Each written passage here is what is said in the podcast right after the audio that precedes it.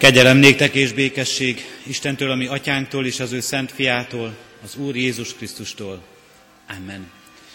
Isten tiszteletünk kezdetén, kedves testvéreim, a 66. Zsoltárunkat énekeljük. A 66. Zsoltárunk első versét énekeljük fennállva, majd helyünket elfoglalva a második, negyedik és nyolcadik verseket énekeljük. Az első vers így kezdődik, örvendj egész föld az Istennek.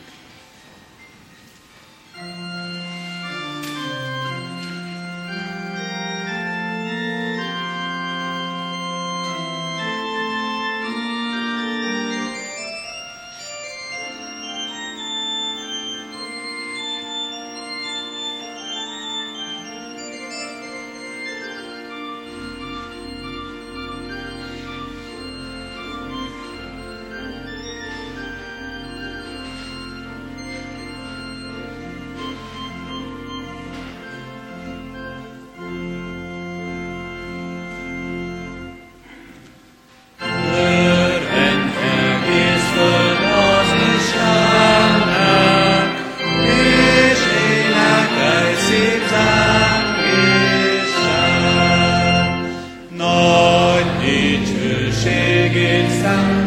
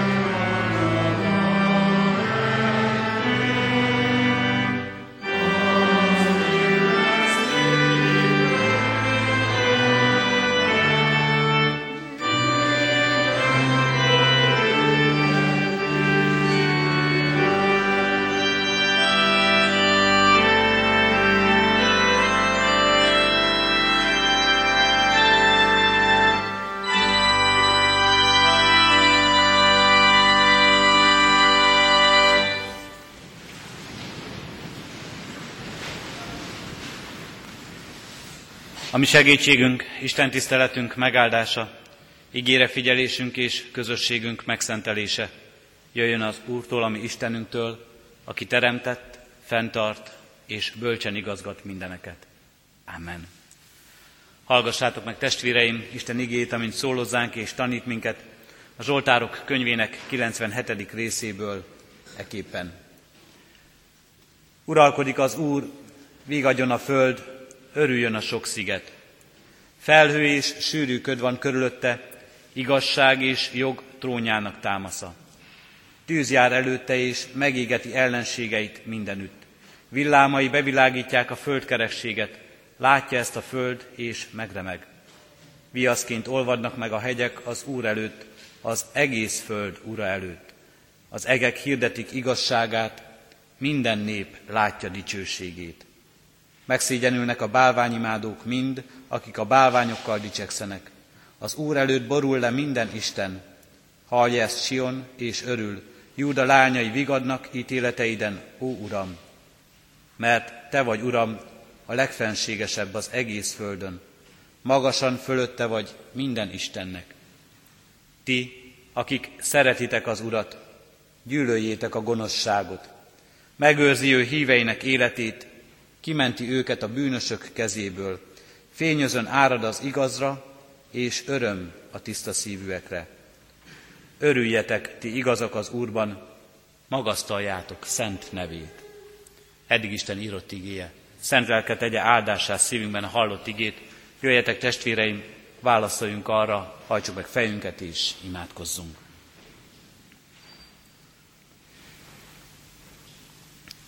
Teremtő Istenünk, menje édesatyánk, látod életünket, akik itt állunk előtted, látod milyen sokan is, sokfélék vagyunk, sokféle élettörténettel, sokféle helyzettel, sokféle útról érkeztünk, Urunk, ide, sokféle érzés kavarok szívünkben és gondolatelménkben.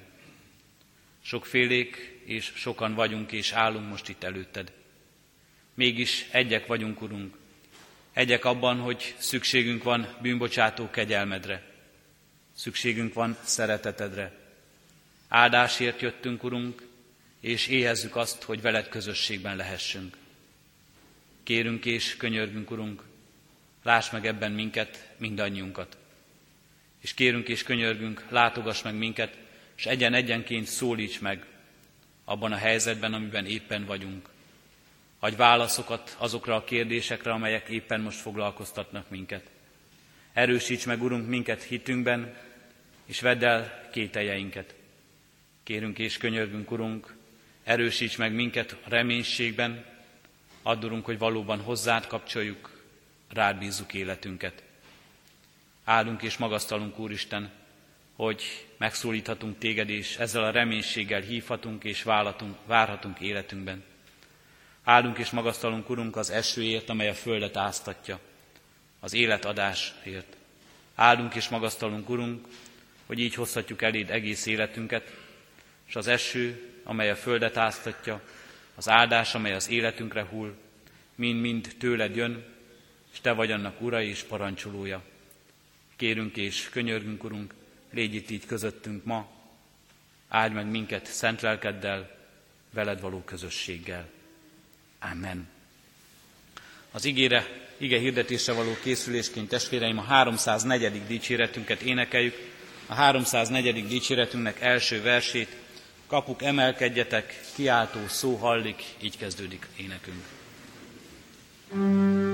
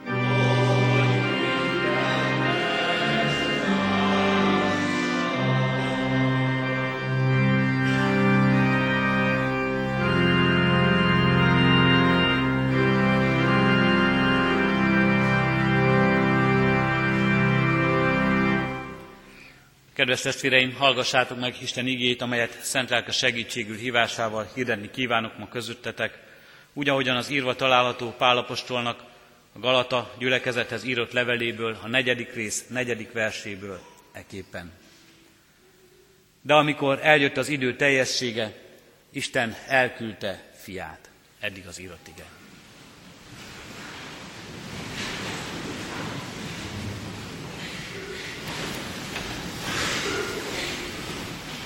Kedves testvérek, sokaknak talán ismerősen hangzott az ige, hiszen az elmúlt vasárnap, anyák napján is ez az ige hangzott el, és erről az igéről szólt a prédikáció.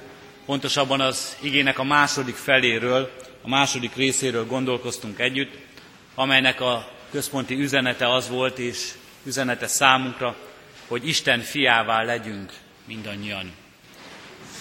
Gyülekezeti kávéház volt az elmúlt vasárnap az Isten tisztelet után, és a kávéházban beszélgetés is volt az ige hirdetésről.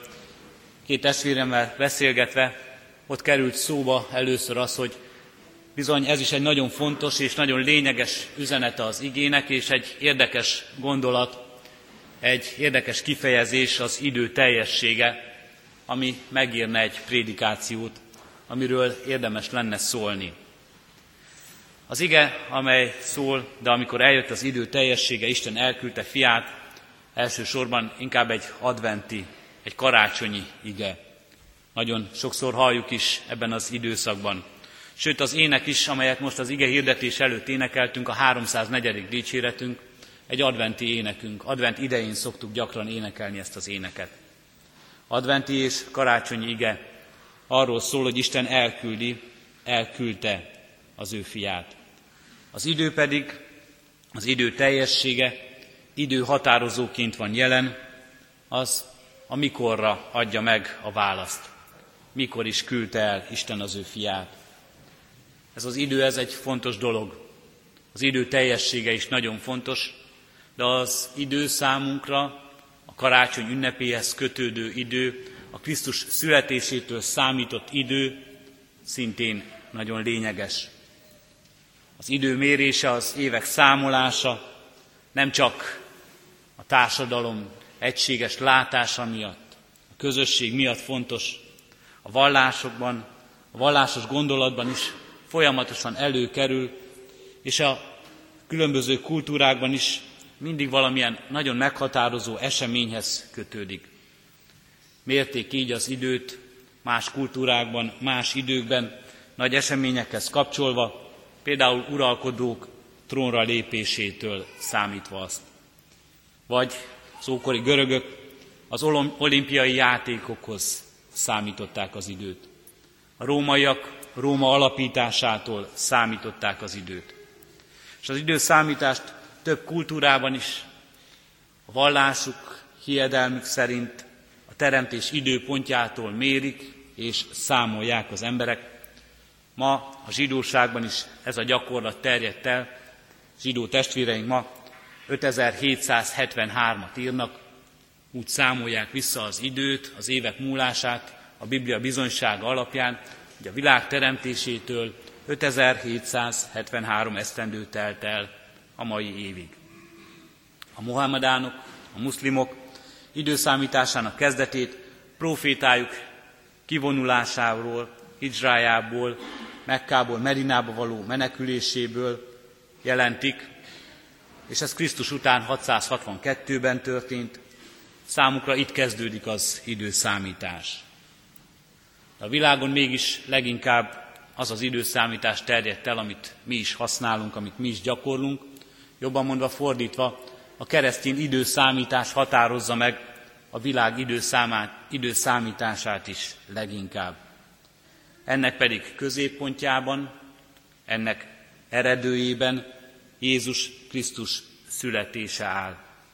Jézus Krisztus születésének egykori, egykor visszakövetkeztetett és meghatározott időpontjától méri a világ az ő történéseinek folyását. Ez hagyományozódott tovább, és ma már a világ sokszor nem is igazán követi, hogy miért, és nem is igazán használja az időszámítás kezdetének a kereszténységhez való kapcsolatát és kötődését. De mégis mi keresztjének jó a tudatosítjuk magunkban, hogy amikor kimondjuk, hogy 2013-at írunk, az év 2013. évet, évben vagyunk az életünkben, akkor ezzel egyben arról teszünk bizonyságot, hogy 2013 évvel ezelőtt hitünk szerint megszületett Jézus Krisztus, testet öltött az ige. Emlékszem, református gimnáziumba jártam, a 80-as évek vége felé, és volt egy tanárunk, ki valójában valamikor professzor volt, az 50-es években eltávolították a Debreceni Tudomány Egyetemből, mint rendszer idegen szemét, és utána a gimnáziumba kellett gimnazista diákokat tanítani a történelemből. És nagyon komolyan belénk verte azt, hogy már pedig mi nem azt mondjuk, hogy időszámítás szerint XY évben, és nem azt mondjuk, hogy időszámításunk előtt hány évvel történt egy esemény, hanem nekünk kötelezően úgy kell mondani, és át kellett állítanunk a gondolkozásunkat, mert általános iskolából ezt hoztuk magunkkal, Krisztus születése előtt valahány évben történt valami, és Krisztus születése után történt valahány évben valami. Át kellett állítanunk a gondolkozásunkat, mert általános iskolában mindenki ezt tanulta időszámításunk szerint, ekkor és ekkor történtek a dolgok. De ő éppen erre hivatkozott, hogy az időszámításunk és annak kezdete egy bizonyságtétel. És akkor használjuk ezt a bizonyságtételt, és kössük valóban Jézus Krisztushoz, az ő megszületéséhez. Bizony, nagyon szép bizonyságai vannak ennek, és lehetnek, hiszen régen nagyon komolyan használták az emberek így az időszámítást. Annó Domini. Látjuk és olvassuk régi feliratokon, kőbevésve is. Vagy régi könyvek lapjait fellapozva azt olvassuk, hogy az ige testet öltésének, ige testet öltésétől hanyadik évben íródott az a könyv. Bizony Jézus Krisztushoz kapcsolódik és köt minket ez az idő, és az ige is erre utal vissza, amikor az idő teljességéről beszél. Arról bizonyság ez számunkra, hogy a mi életünknek, időnknek és mindennek az Ura Jézus Krisztus. Nem valamilyen más hatalom uralkodik felettünk. Nem egy császár, nem egy királyhoz szabjuk az időnket és az életünket sem nem Augustus császár vagy Heródes király uralkodásának valahanyadik évét írjuk, esetleg más későbbi hatalmasságok és uraknak, évi, világ uraknak hatalma határozza meg az életünket, hanem Jézus Krisztus. A kommunizmus idején állítólag külön bizottság foglalkozott azzal, hogy szabad-e megtartani a kommunista országokban ezt az időszámítást. Szabad-e Krisztus születéséhez igazítani a világrendjét? Az a konszenzus született, hogy mivel most még nem győzedelmeskedett ez a rendszer az egész világon, ezért érdemes igazodni másokhoz. De majd eljön az a nagykor, eljön az a szép, dicső világ, amikor le lehet számolni az időszámításnak Krisztushoz kötésével is. És amikor a kommunizmus eszméje majd az egész világon elterjed, és az egész világon uralkodik, akkor ezen is lehet alakítani, és lehet majd változtatni. Azonban mi ebben maradunk, mi Jézus Krisztushoz kötjük magunkat, és az idő teljessége Jézus Krisztus születésével igaz számunkra. Mit is jelent azonban az időnek ez a teljessége? Először is fontos arra figyelnünk, hogy Jézus születése Isten szabadító tervébe illeszkedik. Már a bűnesetkor megígéri Isten a bűnös embernek Krisztus születését. És azután végig az Ószövetség lapjain is újra és újra látunk, látjuk ennek nyomait, látjuk ennek jeleit és ígéreteit, ahogyan Isten azt mondja, ez a szabadító terv végbe megy, és ebben megjelenik a messiás. Meg fog jelenni. Jézus Krisztus. Sokáig vár az Úristen, és telik az idő. Amíg betelik végül, először törvényt ad Isten, utána profétákat küld, de megjelenik a, és testet ölt fiában Jézus Krisztusban. Az idő teljessége Krisztus születésével sokan azt mondják és azt tanítják, valójában a történelem fókusza lesz. Sok jele van, és sok bizonysága annak, hogy miért volt fontos, és miért éppen akkor volt fontos megszületnie Jézus Krisztusnak. Történészek azt mondják, Biblia történészek, hogy ez egy olyan kor volt, egy olyan idő, amikor valóban minden kedvezett annak, hogy Isten megjelenjen ebben a, ebben a világban, fiában. Egy nagy világbirodalom uralkodott az akkor ismert világon, a római birodalom képében és hatalmában. Politikailag és közigazgatás szempontjából egy egységes birodalom volt ez.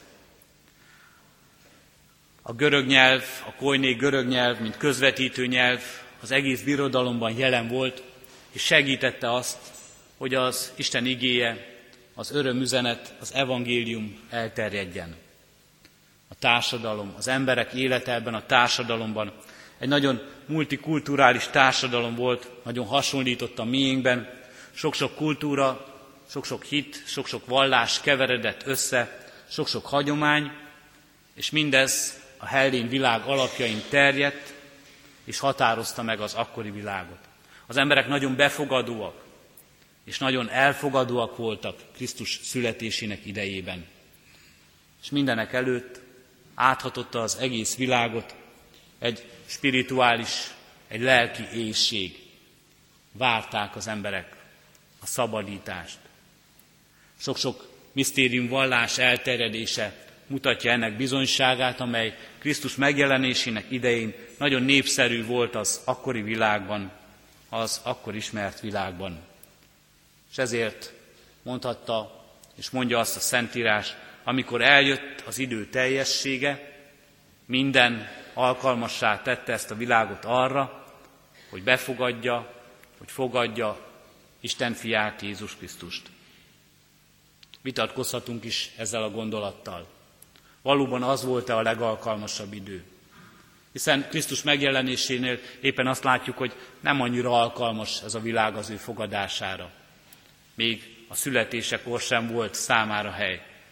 És később is inkább sok meg nem értés, sok vita kerekedik az ő személye körül, mint inkább az, hogy olyan nagyon gyorsan és egyértelműen mindenki elfogadná.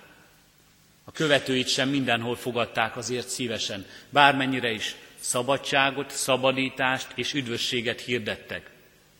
Akkor is sok és nagy ellenállás volt ebben a világban.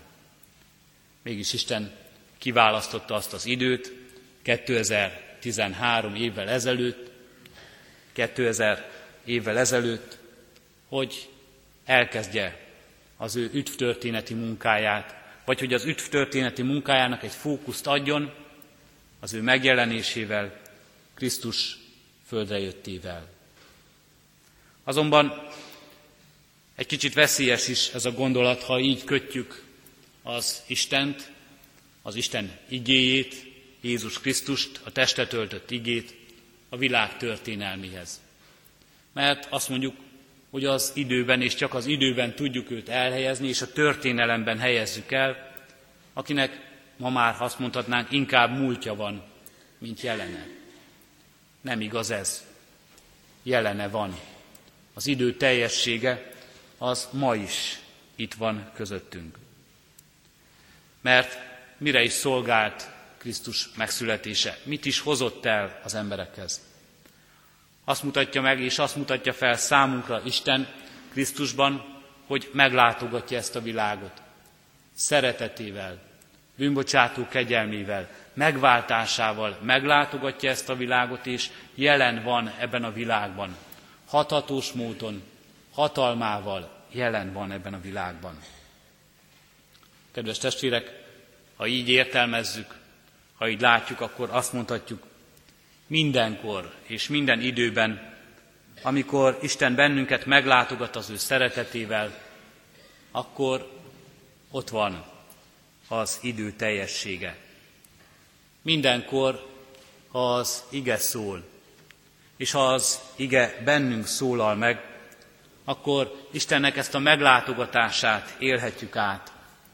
Akkor eljuthatunk oda, hogy Isten fiaivá legyünk, ahogyan az ige tovább folytatódik. Akkor valóban az idő teljessége lesz a számunkra. Ennek a fogalomnak, hogy az idő teljessége, van még egy másik, sokakat talán riasztó oldala is, ez pedig az idő vége, a végítélet, ahogyan gondolhatunk rá. A végítélet napja, amikor az idő teljessége úgy ér és úgy töltekezik be, hogy nincs tovább, nincs tovább idő ezen a földi világon. Kedves testvérek, nem kell ettől félnünk, mert valójában megtörtént, és megtörténik ez a Krisztus születésével is. Mi történik ott? Az örökké való Isten látogatja meg ezt a világot a maga múlandó idejében. Az örökké való Isten a maga végtelenségében belehelyezkedik ebbe a véges idővel rendelkező világba. És az örökké valóval történő találkozás, azt mondhatjuk az egyben, az örökké valósággal való találkozás is számunkra. Jézus születésében, Jézus születésekor beteljesedik az idő, betelik az idő. Megjelenik az időben az időtlenség. Megjelenik az emberi életben, megjelenik a mi életünkben, a véges emberi életünkben az örökké valóság, az Isten üdvössége. Megjelenik az időben, és az idő nem is tudja ezt befogadni. Mi sem értjük igazán ezt, hogy hogyan lehetünk mi részei ennek az örökké valóságnak, hogyan leszünk részei test szerint, milyenek és hogyan leszünk ott. Hogyan leszünk részei idő szerint, mit fogunk ott csinálni a végtelen időben.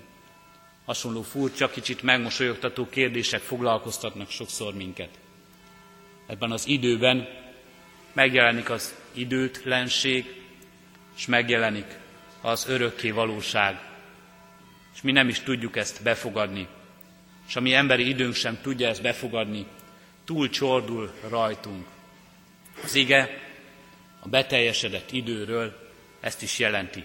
Valami beteljesedik, az eredeti görög kifejezés azt is jelenti, hogy úgy megtelik, hogy túlcsordul rajta. Mint amikor egy pohárba vizet töltünk, és addig töltjük ezt a vizet, amíg már a pohár nem tudja befogadni, kifolyik a pohárból ez a víz.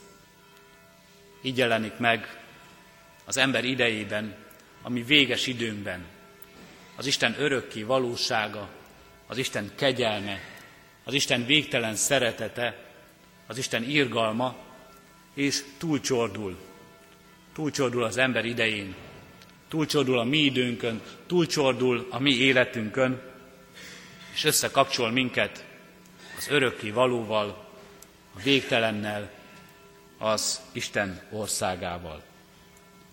És éppen ezért, amikor eljött az idő teljessége, és Isten elküldte az ő fiát, akkor elkezdődik valami, ami ma is tart, aminek ma is hatása alatt vagyunk, ami itt és most is történik.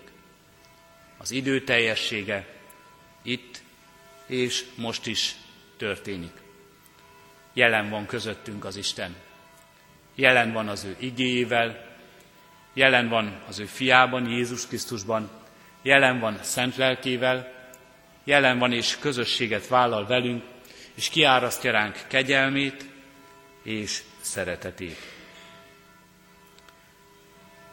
Pálapostól később ezt, ezt írja Pálapostól, intünk titeket, hogy íme az alkalmas időben meghallgattalak, és az üdvösség napján megsegítettelek, íme itt az alkalmas idő, íme itt az üdvösség napja. Int minket az apostol, és felhívja a figyelmünket. Minden idő, amit az Isten előtt törtünk, töltünk, minden, amikor az Isten elé állunk, az alkalmas idő nekünk, az az üdvösség napja lehet. Éljünk ezzel. Erre hív minket, és ebben akar minket elmélyíteni az ige is. amikor eljött az idő teljessége, Isten elküldte fiát. És ma, amikor halljuk ezt az igét, amikor halljuk az ő szavát, ha nyitott előtte a szívünk, találkozhatunk ezzel a fiúval. És találkozhatunk a fiúban, Isten magához kötő szeretetével, bűnbocsánatával és megváltásával.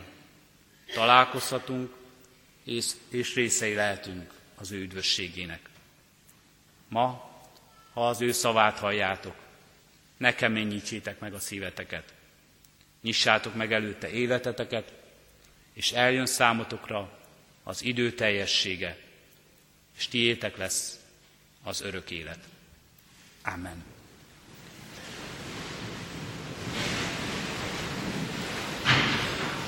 Válaszolva az ígére a 304. megkezdett dicséretünknek 9. versét énekeljük, mely így kezdődik, tégy szívedre pecsétül, bélyegül karodra.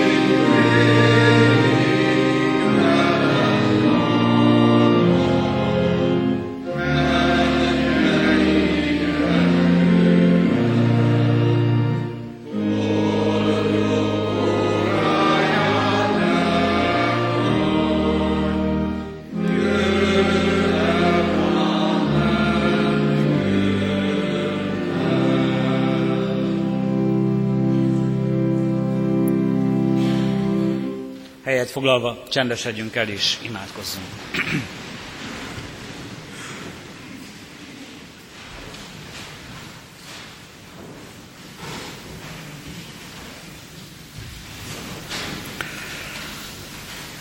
Áldunk és magasztalunk téged, magadat kijelentő Istenünk.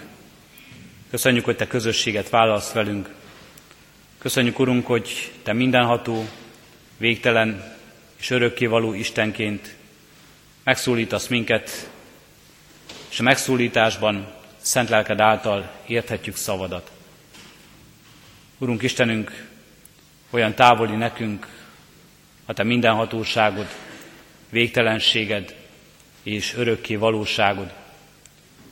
És olyan lehetetlen számunkra ezt emberi kategóriákban, emberi gondolatokban, emberi nyelv által értelmezni, és ezért különösen köszönjük, hogy fiadban, Jézus Krisztusban testet öltöttél. Testélet benne az örökkévaló ige, mindenható erőd, testélet benne a te végtelenséged, és emberré lettél olyanná, mint mi. És köszönjük, Urunk, hogy testélet benne a te végtelen és, ör- és örökkévaló kegyelmed, és köszönjük, Urunk, hogy ez az örökkévaló kegyelem minket hordoz. Áldunk és magasztalunk, Krisztusunk, mindazért a tanításért, melyet tőled kapunk, és mindazért a példáért, amelyet elénk éltél, ígére, figyelésben, ami atyánknak követésében, engedelmességben, alázatban, egymás hordozásában. Kérünk és könyörgünk, Urunk, ad, hogy mindezt meg tudjuk élni mi is a mindennapokban. Így legyen, és így kaphassunk tőled erőt, békességet, válaszokat, vigasztalást, napról napra megújuló hitet, amelyel élhetünk és amelyel járhatunk a mindennapokban, a véges emberi és világi időben, amelyel gondolkozhatunk, Urunk, és amelyben tudunk döntéseket hozni az életünkre nézve, emberi cselekedeteinkre, emberi kapcsolatainkra nézve. Kérünk és könyörgünk, Urunk, ad, hogy jól tudjuk használni a rendelkezésünkre adott időt. Addurunk, hogy jól élhessünk azzal. Addurunk, hogy mindig és mindenkor lássuk meg abban is a Te jelenlétedet, akaratodat, útmutatásodat és vezetésedet. Addurunk, hogy úgy élhessünk a tőlet nyert napokkal, hogy abban a Te jelenléted meghatározza gondolatainkat, érzéseinket, döntéseinket. Kérünk és könyörgünk, Urunk, így vezess minket napról napra, évről évre az életünk útján, hogy hozzád érkezzünk meg, hogy veled legyünk. Veled a végtelennel, az örökkévalóval és a mindenhatóval. Kérünk és könyörgünk, Urunk, ad, hogy ebből merítessünk reménységet. És így járunk közben most azokért a testvéreinkért, akik maguk körül csak a múlandó időt látják, maguk körül csak a véges és kézzelfogható világot látják, és nincs meg bennük a reménység az örökkévalóban. Így kérünk és könyörgünk, Urunk, te légy betegeinkkel, az erőtlenekkel, a gyengékkel, erősítsd őket és támogasd lelkeddel. Így légy, Urunk, gyászoló testvéreinkkel, akik a múlandó időben látják a veszteséget, és akik el kellett, hogy köszönjenek szeretteiktől. Te adj nekik, Urunk, az örök életbe vetett hitet, Te adj nekik abban vigasztalást és békességet. Így légy, Urunk, a kétségek között élőkkel, akik a holnapra, a holnapi napra, az elkövetkezendő időre tekintve csak a bizonytalansággal szembesülnek. Kérünk és könyörgünk, Urunk, Te adj nekik hitükben bizonyosságot, melyvel belét kapaszkodhatnak, rád tekinthetnek, és láthatják benned az örökkévalót, láthatják benned azt az Urat, akiben megtartatásunk van. Kérünk és könyörgünk, Urunk, így légy ne csak egyen egyenként mindannyiunkkal, de közösségeinkkel is. Addurunk, hogy valóban így lássunk téged, aki ura vagy éveknek, évszázadoknak és évezredeknek, és aki megtartasz minket ebben a múlandó időben, közösségként is. Hálát adunk, Urunk, így neked ezért a gyülekezetért, egyházadért, melynek mi is tagjai lehetünk. Kérünk és könyörgünk, Urunk, tarts meg bennünket továbbra is e múlandó időben, és vezess, és mutass utat, s adj nekünk engedelmes szívet, hogy ebben téged követhessünk. És kérünk és könyörgünk, Urunk, népünkért és nemzetünkért, vezetőinkért, akikre rábízol, Urunk, sok döntést és sok felelősséget, ideig, óráig és éveken keresztül. Adurunk, hogy tudjanak ők felelősen élni ezzel a lehetőséggel és idővel, és tudjanak szolgálni mindebben. Kérünk és könyörgünk, Úristen, hallgass meg most a mi csendes imádságunkat. Légy áldott, Urunk, mert meghallgatsz minket. Amen. Együtt is imádkozzunk, ami Urunk Jézustól tanult imádsággal. Mi, Atyánk, aki a mennyekben vagy, szenteltessék meg a Te neved. Jöjjön el a Te országod, legyen meg a Te akaratod, amint a mennyben, úgy a földön is. Mindennapi kenyerünket add meg nékünk ma, és bocsáss meg védkeinket, miképpen mi is megbocsátunk az ellenünk védkezőknek. És ne vigy minket kísértésbe, de szabadíts meg a gonosztól, mert Tiéd az ország, a hatalom és a dicsőség mind örökké. Amen. Szívünkben alázattal, Urunk, áldását fogadjuk. Az Isten békessége, amely minden értelmet felülhalad, meg fogja őrizni a ti szíveteket és gondolataitokat a Krisztus Jézusban. Amen.